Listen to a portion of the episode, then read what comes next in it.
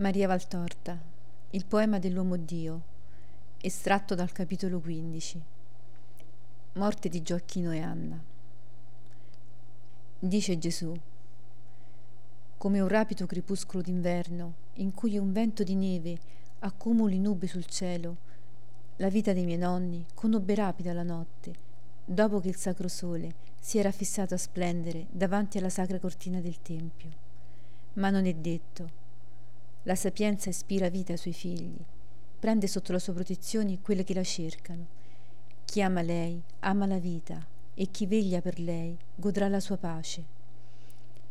Chi la possiede avrà in eredità la vita, chi la serve ubbidirà al santo e chi l'ama è molto amato da Dio. Se crederà in lei l'avrà in eredità che sarà confermata ai suoi discendenti perché l'accompagna nella prova. Prima di tutto lo sceglie poi manderà sopra di lui timore, paure e prove, lo tormenterà con la sferza della sua disciplina, finché l'abbia provato nei suoi pensieri e possa fidarsi di lui. Ma poi, poi gli darà stabilità, tornerà a lui per diritto cammino e lo renderà contento. Scoprirà in lui i suoi arcani, metterà in lui tesori di scienza e di intelligenza nella giustizia. Si è detto tutto questo i libri sapienziali sono applicabili a tutti gli uomini, che in essi hanno uno specchio del loro comportamento e una guida. Ma felici coloro che possono essere ravvisati fra gli spirituali amanti della sapienza. Io, io mi sono circondato di sapienti nella mia parentela mortale. Anna, Gioacchino, Giuseppe, Zaccaria e più ancora Elisabetta e poi il Battista non sono forse dei veri sapienti? Non parlo di mia madre, in cui la sapienza aveva dimora. Dalla giovinezza alla tomba, la sapienza aveva ispirato la maniera di vivere in modo grato a Dio ai nonni miei. E come una tenda che protegge dalle fure degli elementi, ella li aveva protetti dal pericolo di peccare. Il santo timore di Dio è base alla pianta della sapienza, la quale da esso si slancia con tutti i suoi rami, per raggiungere col vertice l'amore tranquillo nella sua pace l'amore pacifico nella sua sicurezza, l'amore sicuro nella sua fedeltà, l'amore fedele nella sua intensità, l'amore totale, generoso, attivo dei santi. Chi ama lei ama la vita e avrà in eredità la vita, dice l'ecclesiastico.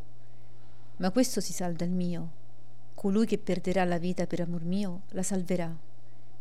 Perché non si parla della povera vita di questa terra, ma dell'eterna, non delle gioie d'un'ora, ma di quelle immortali. Gioacchino ed Anna l'hanno in tal senso amata, ed essa fu seco loro nelle prove. Quante, voi che per non essere completamente malvagi vorreste non aver mai a piangere e soffrire. Quanti ne ebbero questi giusti che meritarono di avere per figlia Maria. La persecuzione politica che li cacciò dalla terra di Davide, impoverendoli oltre misura, la tristezza di veder cadere nel nulla gli anni senza che un fiore dicesse loro io vi continuo.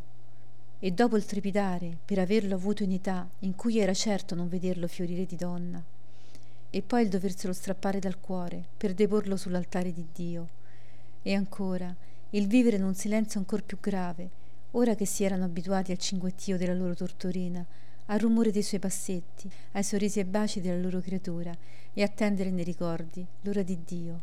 E ancora, malattie, calamità di intemperie, prepotenza di potenti, tanti colpi di ariete nel debole castello della loro modesta prosperità. E non basta ancora. La pena di quella creatura lontana, che rimane sola e povera, e che, nonostante ogni loro premura e sacrificio, non avrà che un resto del bene paterno. E come lo troverà se per anni ancora resterà incolto, chiuso in attesa di lei? Timori, paure, prove e tentazioni. E fedeltà, fedeltà, fedeltà sempre, a Dio. La tentazione più forte, non negarsi il conforto della figlia, intorno alla loro vita declinante. Ma i figli, ma i figli sono di Dio prima che dei genitori. E ogni figlio può dire ciò che io dissi alla madre, non sai che io devo fare gli interessi del Padre dei cieli? Ed ogni madre ed ogni padre devono imparare l'attitudine da tenersi. guardando Maria e Giuseppe al Tempio, Anna e Giacchino nella casa di Nazareth che si fa sempre più spoglia e più triste, ma nella quale una cosa non diminuisce mai, anzi, sempre più cresce, la santità di due cuori, la santità di un coniugio. Che resta a Giacchino fermo e che cosa la sua dolente sposa per luce, nel lunghe e silenziosi seri di vecchi che si sentano morire? Le piccole vesti, i primi sandaletti, i poveri trastulli della loro piccina lontana e i ricordi, i ricordi. E con questi una pace che viene dal dire, soffro, ma ho fatto il mio dovere d'amore verso Dio. E allora ecco una gioia sovrumana che brilla di una luce celeste ignota ai figli del mondo, e che non si offusca per cadere di palpebra grave su due occhi che muoiono, ma nell'ora estrema più splende e illumina verità che erano state dentro per tutta la vita, chiuse come farfalle nel loro bozzolo e davano segno d'esservi solo per dei movimenti suavi, fatti di lievi bagliori, mentre ora aprono le loro ali di sole e ne mostrano le parole che li decorano e la vita si spegne nella conoscenza di un futuro beato per loro e la loro stirpe, e con una benedizione sul labbro per il loro Dio. Così la morte dei nonni miei, come era giusto fosse per la loro santa vita.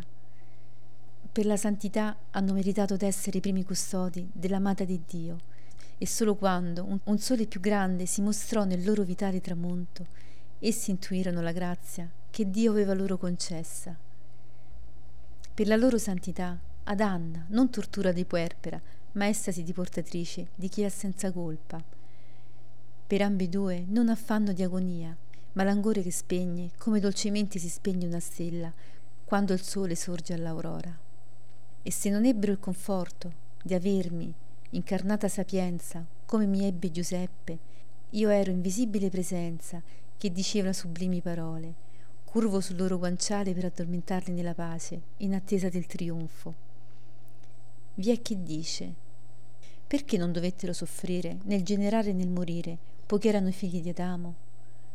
A costui rispondo, se per essere stato avvicinato da me nel seno della madre fu presantificato il Battista, figlio di Adamo e concepito con la colpa d'origine, nulla avrà avuto di grazia la Madre Santa della Santa, in cui non era macchia della preservata da Dio, che seco portò Dio nel suo spirito quasi divino e nel cuore embrionale, né mai se ne separò da quando fu pensata dal Padre, fu concepita in un seno e tornò a possedere pienamente nel cielo per un'eternità gloriosa? A costui rispondo, la retta coscienza dà morte serena e le preghiere dei santi vi ottengano tal morte. Gioacchino ed Anna avevano tutta una vita di retta coscienza, e questa sorgeva come placido panorama e faceva loro guida sino al cielo, e avevano la santa in orazione davanti al tabernacolo di Dio, per i suoi genitori lontani, posposti a Dio, bene supremo, ma amati come legge e sentimento volevano, di un amore soprannaturalmente perfetto.